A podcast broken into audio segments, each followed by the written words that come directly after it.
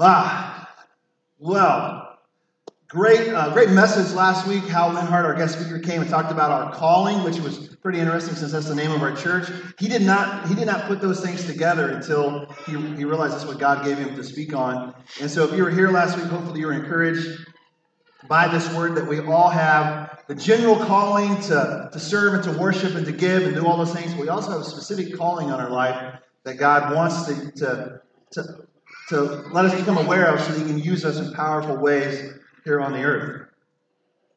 We are talking today, this is kind of a continuation of the series of habits for our holiness, spiritual disciplines, things that we can practice uh, things that help us to grow up in our faith, help draw us together as a body of Christ, and help send us out. Which, by the way, in every one of these disciplines, I think it's interesting that as we practice them, there are practical ways that we can go out into the community, out into our world, and make an impact and make a difference. It's not just for us, it's for those that we come in contact with each and every day. Today, the discipline is, is the practice of simple living. And so it's possessing, possessing your possessions. Possessing your possessions. So let us pray and we'll jump in. God, thank you so much for this space. Thank you for all the faces and lives and stories that are represented here today. Would you pour out your, your spirit today? Would you speak to us? Would you speak to me as I'm speaking to your, your children? Thank you for your love for us. Thank you that you so patient with us, God. So patient. And uh, not worthy of that, Lord, but we thank you for it. God, I pray that you would move and have your way today. We thank you for all you do in Jesus' name. Amen. 5,000 advertisements every day. We are, in, we are uh, um, engaged with. or come in contact. 5,000 advertisements per day.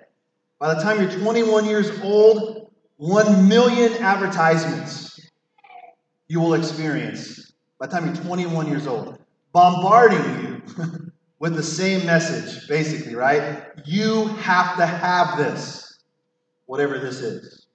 You, you, your life will not be the same without it. Your life will be better with it. 5,000 advertisements per day. All right, so let's see if you can fill, uh, fill, the, fill in the blank. Walmart, save money, live better. save money on buying more stuff, you will live better. I promise you, I guarantee it. Nationwide is boom, right there. It's on your it is on your side, like it's there for you. Disneyland, the happiest place on earth, unless you've ever taken small kids there. What were they thinking? no, what were we thinking? Uh, Hallmark, when you care enough to send the very best, like seriously, don't send anything less than that. It's got to be the best. So if you did not send a, a Hallmark card for Valentine's Day, you did not care enough to send the very best. Burger King, have it right there. Have it your way. That is that is like the umbrella of all of this. Have it your way. It's about you. Have it your way. Just it's a great message, right? And it, it works. So we're going to talk about possessions, things, stuff. And the reality is, the question is, do we have them or do they have us?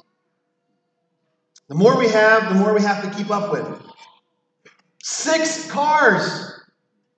That's I'm a fleet manager. I'm not a husband or a father. I'm a fleet manager at my house. And I'm not even good at it. I'm terrible. Well, I don't know how much. What does your car say? Does it have a light that says your oil needs to be changed? What does the little thing say? Well, I don't know. I'm like 3,000 miles over. Ah, close enough. Get the oil changed. When was the last time you rotated the tires? Well, I rotate them every time I drive. They rotate, right? No, that's not what I'm talking about. When was the last time you you know, change the cabin air filter. $60 for a cabin air filter. That's crazy. That's a crime. You can get $8 on Amazon. Watch a YouTube video, change it yourself. That's what I do. I'm a terrible fleet manager, but I have six cars to keep track of. Now, My son is he's doing pretty good. He's learning to take care of his own car. Uh, yesterday, yesterday is the perfect timing. Yesterday, he got pulled over by a, a, local police officer. I didn't know you had to. What is that tag in the center? That little date on there? We have to change that. Uh, yes, uh, every year or every two years, depending on like how, how that works. The greatest thing is when you can start doing that online, right? You can renew your tags online. Yes, there is a God in heaven. He loves us. 300,000 items is the average of the things that we have in our home. 300,000 different items we have in our house. Does that overwhelm you? That's crazy. That's just an average. We have 300,000 items underneath the sink in our bathroom. Serious. And we have two of everything. I was looking in our, in our cabinets today. Two. Which, by the way, these two forks. There's a reason why I have these two forks. You're curious why I have these two forks. I forgot they were in my pocket earlier and they, they fell out of my pocket. And I was like, oh, yeah, I forgot I put these pockets. I'll put them in my pocket right now. So, what are some extremes in our culture when it comes to our possessions? Well, hoarding is one extreme, right? That's on one extreme of like, I just have I have stuff upon stuff upon stuff. I grew up in a small town where they had a little variety store. It was our version of the dollar store, and they had stuff packed as high as you could possibly get it. It was claustrophobic. I don't know how anybody could find anything in that store. There is a little, um, there's a little hardware store over in Weston. Are you guys familiar with this hardware store? It's like that. Just they told me go in and ask so and so. I don't even know what their name are, but they'll know where it's at. If they have it, they'll, they'll know where it's at. I'm like, this will be a miracle if that is true. Sure enough, I asked them for it. They're like, nope, don't have that. Go down the store, down the store, down the, the block there. They probably have it. And they did. I was amazed. They have it all right there in their head. Hoarding is one extreme. The other extreme would be a monastic lifestyle. It would be the vow of poverty. It would be I have I have removed myself so far away from the things of this culture, and it's almost like that becomes the idol. That becomes the, the focus of our attention. Like living without anything makes me more holy, makes me better than everybody else. It's like complete the opposite end of the spectrum of hoarding. But in our modern culture, there's something that I just discovered just recently, and I've heard about it, but I did a little bit of research on it. It was a more acceptable form of, of this poverty lifestyle, monastic lifestyle. When I say monastic, like monks, you monastery, like separating yourself away from the culture. And that is minimalism. How many of you have heard about this? Minimalism, being a minimalist. It's become quite the rage. All kinds of TED Talks about this. You know, the TED Talks are like under a certain amount of time, like short little messages about certain things. People are making a living off of being a minimalist. They're they have blogs. By the way, I guess that's the cool thing. You have a blog. People have gone to the extreme where they have limited themselves to just a hundred items. So you take a piece of paper and you sit down and you write 1 to 100 and you list the things that you cannot live without, and all the rest of the stuff that doesn't make the list you get rid of.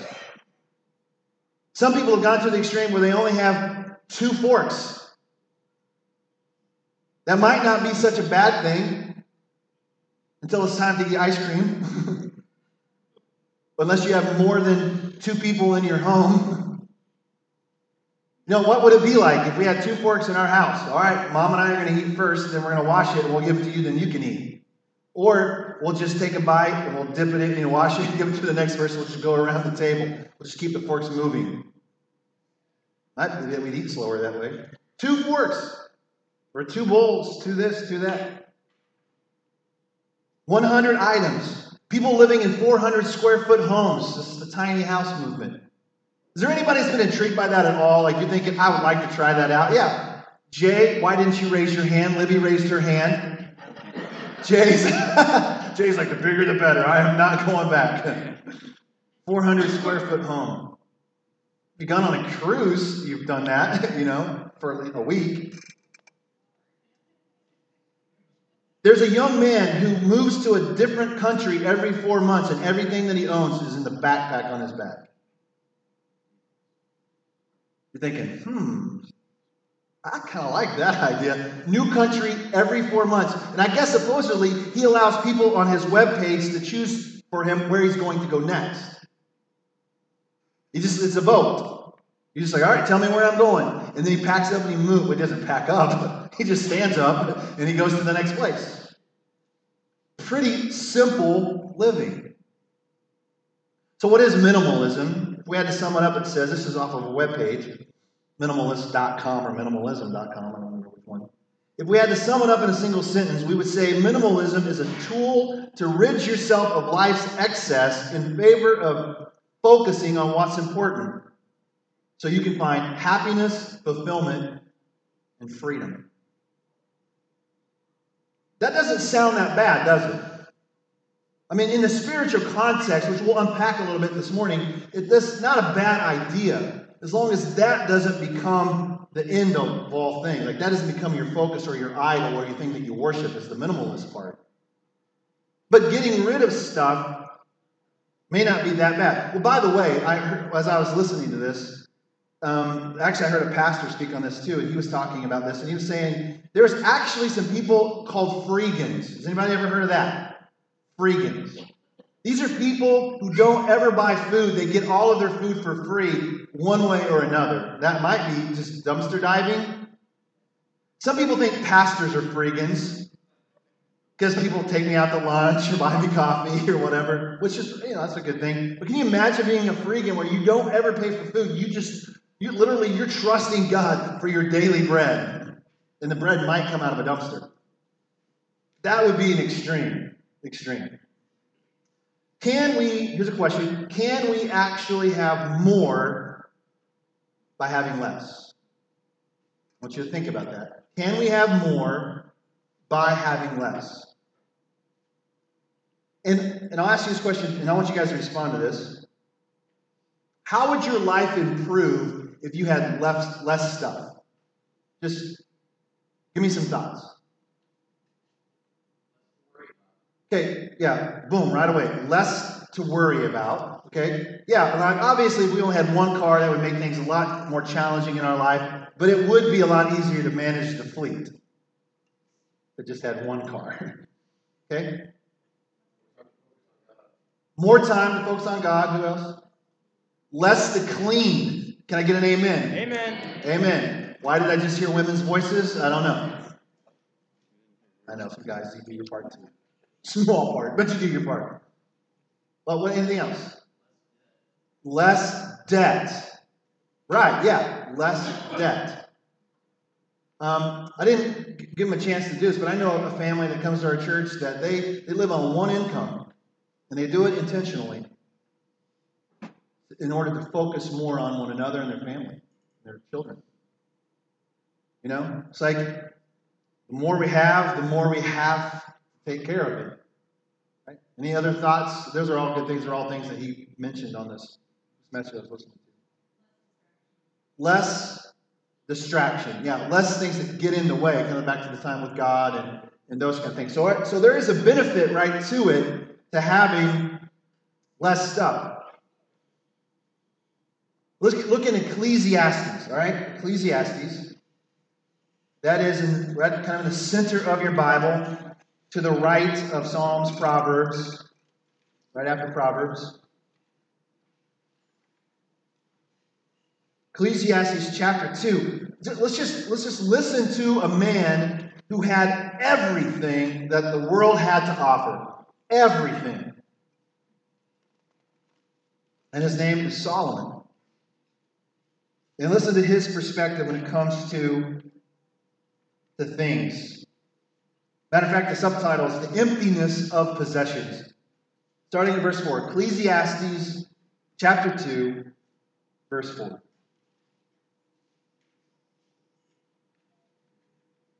The writer says, I increased my achievements. I built houses and planted vineyards for myself. I made gardens and parks for myself and planted every kind of fruit tree in them.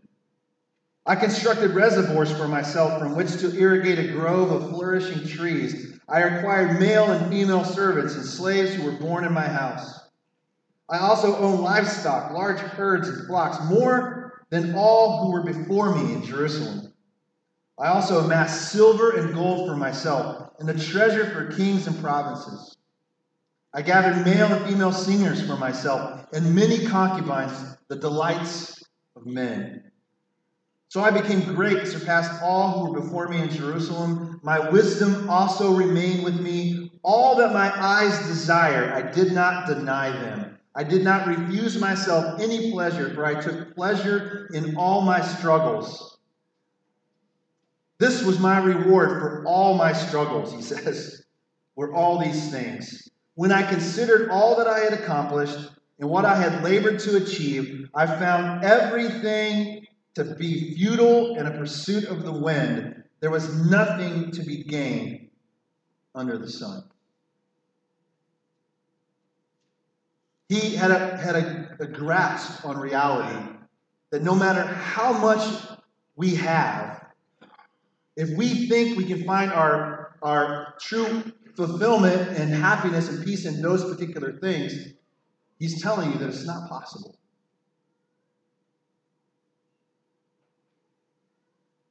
But we love our stuff, don't we? I mean, can we just be honest? We love our stuff.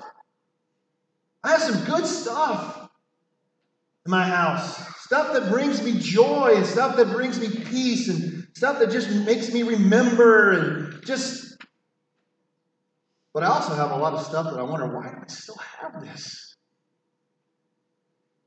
And we're in the process right now of decluttering our home because we are looking at maybe selling our home and moving to one we can live in for the rest of our life. We won't fall down the steps and die. But but it's going to be, you know, but we're going to have to go through all this stuff. And it's not that stuff in itself is wrong, it's the love of the stuff that is wrong. In 1 John chapter 2, he says, Do not love the world or anything in the world.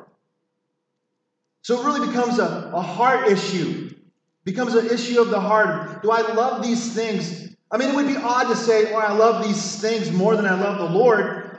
We wouldn't necessarily say that, but at the same time, if they are distractions, if there are things that are getting in the way, and there are things that are keeping us from, then we then we should deal with it.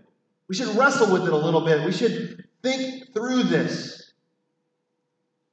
Have you ever had this thought? I'm holding on to it because one of these days I might need it. Anybody there? Yeah. So I packed it away somewhere, but I can't remember where it's at, but I'm keeping it for that day. There's a story about two men, and I won't share their names because some of you might know who they are. You might be familiar with the context.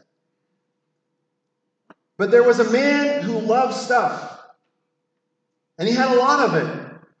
He had rooms of stuff, and he was saving these things for that day. There might, I might need it someday. And then I remember the other man coming to him and said, Hey, do you know what? You know where those one things are? We need two of them. And he's like, Yeah, I've got those. And he goes, Well, we're, we're needing them. Well, but I've been saving them because we might need them someday. And the other man said, Today is that day.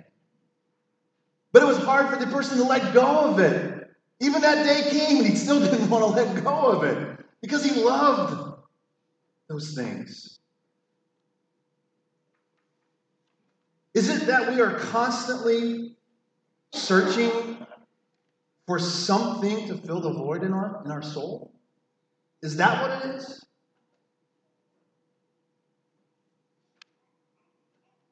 Maybe that's the issue. Maybe that's what it really comes down to. We're, we're looking for something that is going to bring us lasting satisfaction. But like the great theologian Mick Jagger once said, I can't get no can't. Not on the ad that comes on TV, the thing that we think is going to provide it for us. By the way, the great theologian Mick Jagger is a friend of the great theologian MC Hammer. You know, we talked about that a few weeks ago. How about stories in, in the Bible? You know, the rich young ruler, man, he loved this stuff. And Jesus kind of confronted him on it and was like, hey, there's something between you and me. and you know it's your stuff, and you have a lot of it because you're a wealthy man. And I'm just saying, if you want to come follow me, that might be the thing that's keeping you from it. And I'm encouraging you right now to go give it all away to the poor and then come follow me. And the man left away sad because he had a lot of things. Isn't it true when we only have a few things, it's easier to give those things away, right? Like if I only had a dollar and the church needed 10 cents of it, no big deal. I got 90 cents left. But when you have a $1,000 and the church is asking for a 100 ah, let me think about that a little bit. Now we've raised the bar a little bit. Now it's going to hurt a little bit more. You love the stuff. Do you know that in Jesus' culture, they lived in what they would call a limited goods society? In the culture we all live in, that you're hearing my voice, we don't live in that society. You know why I know? Because you have more than one pair of shoes in your house. A lot more. I was going to give my, heart, my wife a hard time. Well, she changed shoes. She bought some new shoes. They were nice shoes. I was going to give her a hard time about it this morning. But I'm just as guilty. You walk into my house, there's six pairs of shoes, three of them belong to me. So I hide them away in the closet so nobody can see them. So when they come in, they just see one pair. They lived in a limited good society, so when Jesus challenged people to give away what it was that they had, it was a bigger sacrifice. Because if they had two tunics, that's probably all they had. They didn't have four more at home. He says, give one away to the person who needs it. Trust me that one will be enough. Because that's what it really comes down to. It comes down to the issue of trust. Luke chapter 12. Turn with me. Luke chapter 12.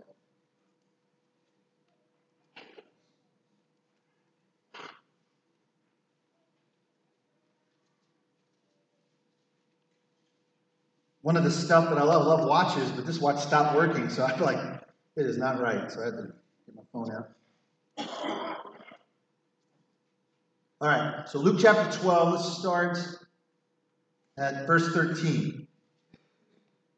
And we're going to read quite a bit, but I think there's a lot, there's a lot packed into this story. I think it helps us uh, deal with this, this issue of what does it look like to live a more simplified life? What if we then declutter our lives so we can focus more on the Lord. And help us understand where is our treasure really? Like, what is it that we really, really love and, and really find valuable? So, starting in verse 13 of Luke chapter 12, someone from the crowd said to Jesus, said to him, Teacher, tell my brother to divide the inheritance with me. Friend, he said to him, who appointed me a judge or arbitrator over you? He then told them, Watch out and be on guard against all greed, because one's life is not in the abundance of his possessions. Then he told him a parable. A rich man's land was very productive. And he thought to himself, What should I do since I don't have anywhere to store my crops? I will do this, he said. I will tear down my old barns and build bigger ones and store all of my grain and my goods there. Then I'll say to myself, You have many goods stored up for you for many years. Take it easy, eat, drink, and enjoy yourself. But God said to him, You fool, this very night your life is demanded of you, and the things that you have prepared, whose will they be? Question mark. That's how it will be with the one who stores up treasure for himself and is not rich towards God. Can I get an amen? Can I get an oh my? Then he said to his disciples, so Jesus uses this as this teaching moment. He says to his disciples, Therefore I tell you, don't worry about what your life or about your life what you will eat, about the body and what you will wear. For the life is more than food, and the body more than clothing. Consider the ravens. They don't sow or reap, They don't have a storeroom or a barn, yet God feeds them. Aren't you worth much more than these birds? Can any of you add one moment to his lifespan by worrying? If then you're not able to do even a little thing, why worry about the rest? Consider how the wildflowers grow. They don't labor or spin or thread. Yet I tell you, not even Solomon in all his splendor was adorned like one of these. If that's how God clothes the grass, which is in the field today and is thrown into the furnace tomorrow, how much more will he do for you, you of little faith? Don't strive for what you should eat and what you should drink, and don't be anxious, for the Gentile world eagerly seeks after all these things, and your Father knows what you need, or he knows that you need them. But seek first his kingdom, and these things will be provided for you. Don't be afraid, little flock, because your Father delights to give you the kingdom. Sell your possessions and give to the poor. Make money bags for yourselves that won't grow old, and an inexhaustible treasure in heaven, where no thief comes near and no moth destroys. For where your treasure is, there your heart will be also. There's this theme all throughout Scripture. And the theme is, is I've got your back. I'm enough. I know what you need. I will take care of you. Seek me, you will find me. Seek me, and I will make sure that you have all the things that matter. The people of Israel were in the desert. It was manna from heaven. It was, I know what you need. Only collect enough for this day. Don't take too much. Just trust me for today. We pray it every single week. God, give us this day our daily bread. Trust me for what you need for this day. It's the cure for anxiety, by the way.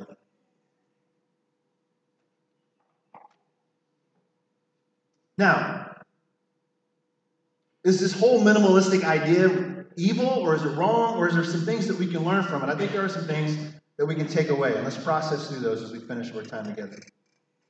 One of the things minimalism will help you do is it'll eliminate your discontent. And I love it when it comes to our possessions and our things and trusting God, it's learning to be content.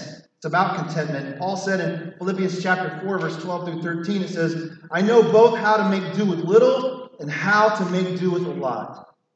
In any and all circumstances, I have learned the secret of being content, whether well fed or hungry, whether in abundance or in need. I can do all things through Christ who gives me strength. Which is the context of that verse. A lot of athletes use it, and that's great, but the context is I can be okay, whether I have a lot or a little. I can be content with what God has given me. I can do all these things through Christ who gives me the strength to walk in that contentment.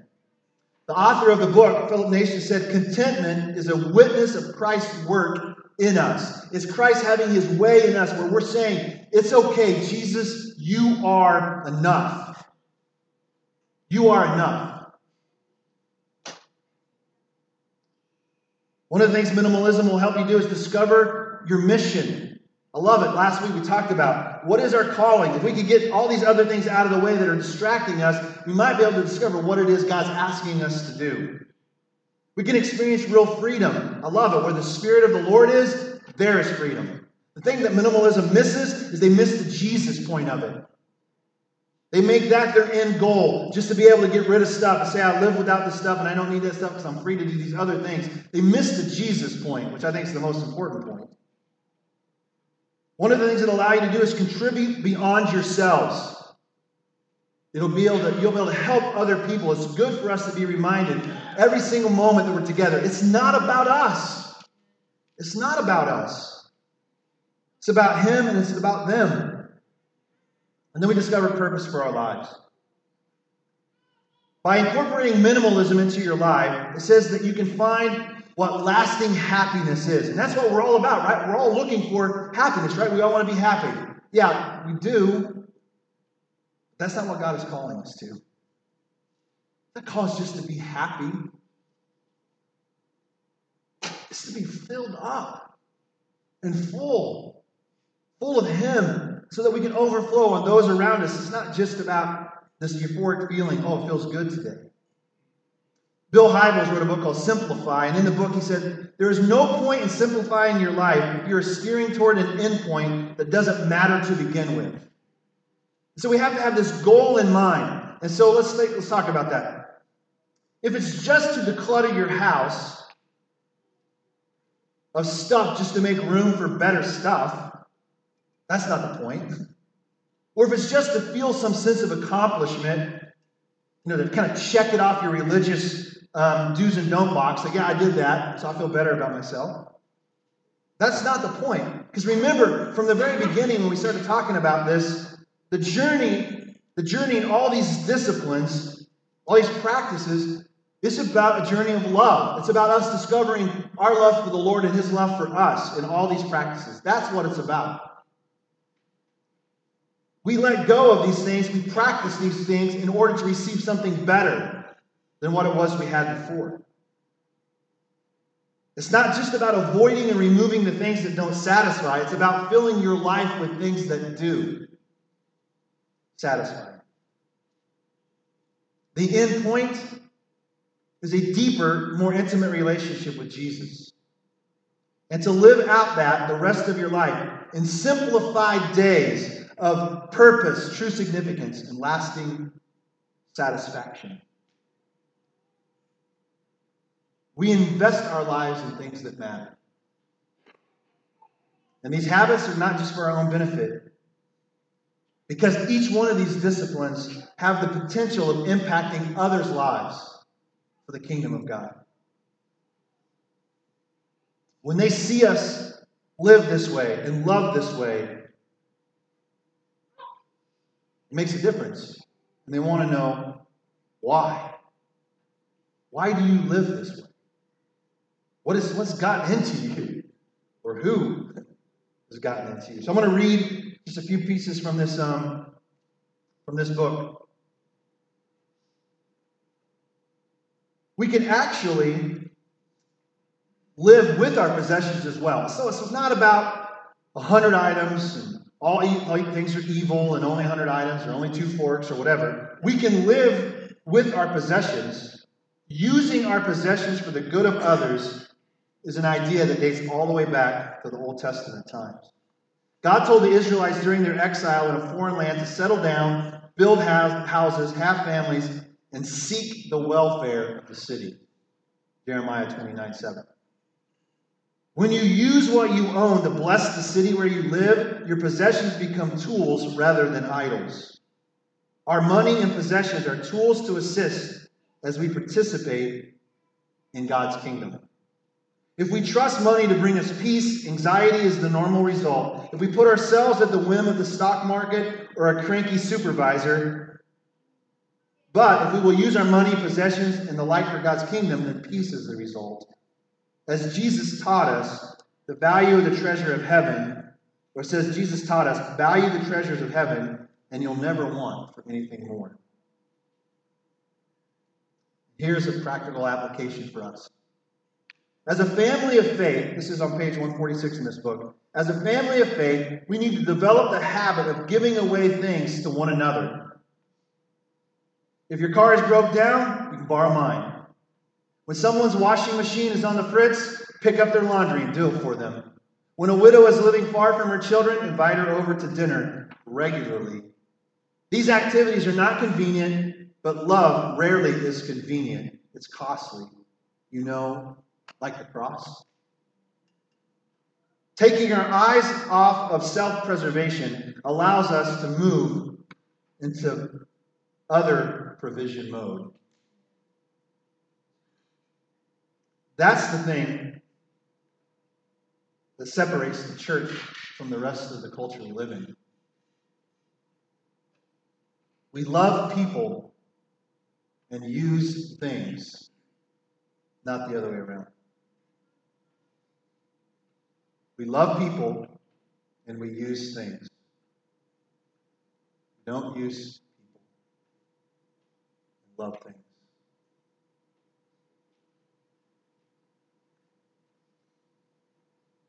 When you get to the end of your life,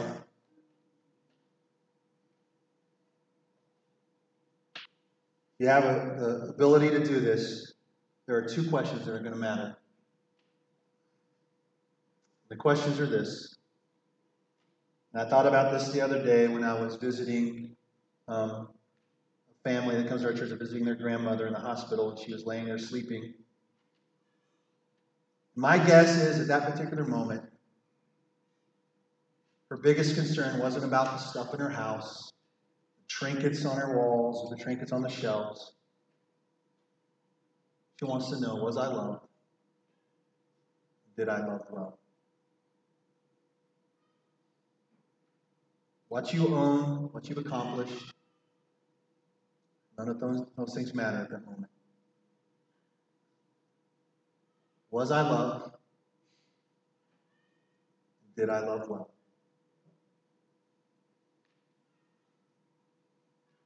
How are you going to answer this question? How are you going to be the one that helps other people answer that question?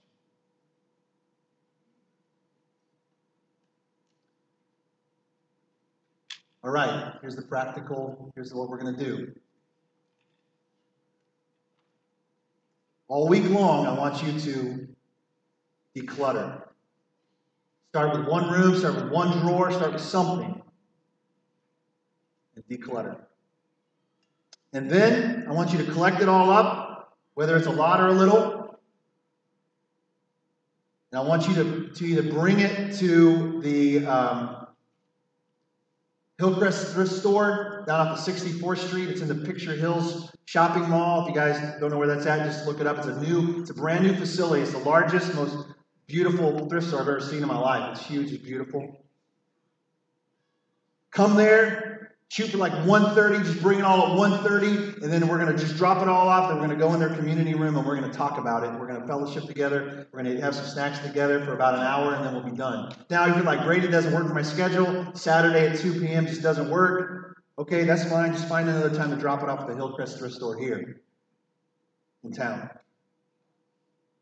Right? That's my challenge for you. You can listen to what I'm saying and not do it, or you can listen and you can do it and experience the freedom that comes along with it.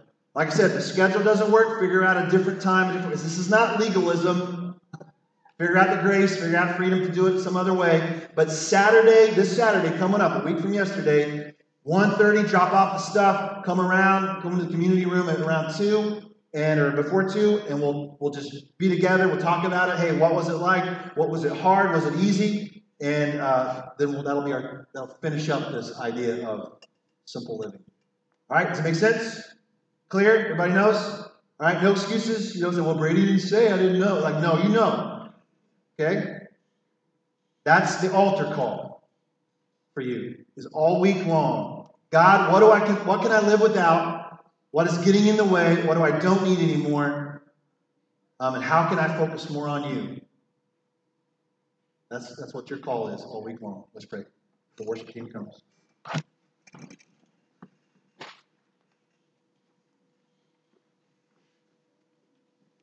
Lord, we thank you that we are your greatest possession. And you treasure us. You treasure us to the point that you were willing to give your greatest possession, your son, in order to redeem us.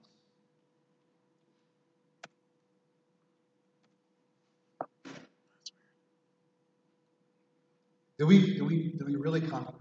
Comprehend that. Really. Jesus, are you really enough for every one of us? Is that true? In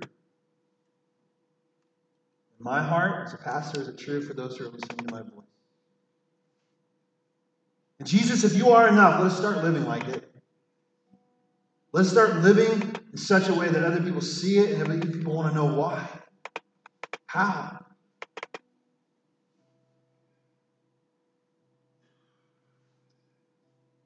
I don't know, Lord, just have your way. Meet us in our clutter, in our mess, in our poverty, in our riches, Lord, just meet us.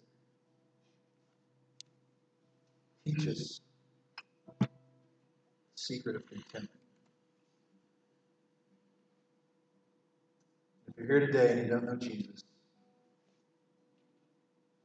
Cry out to him.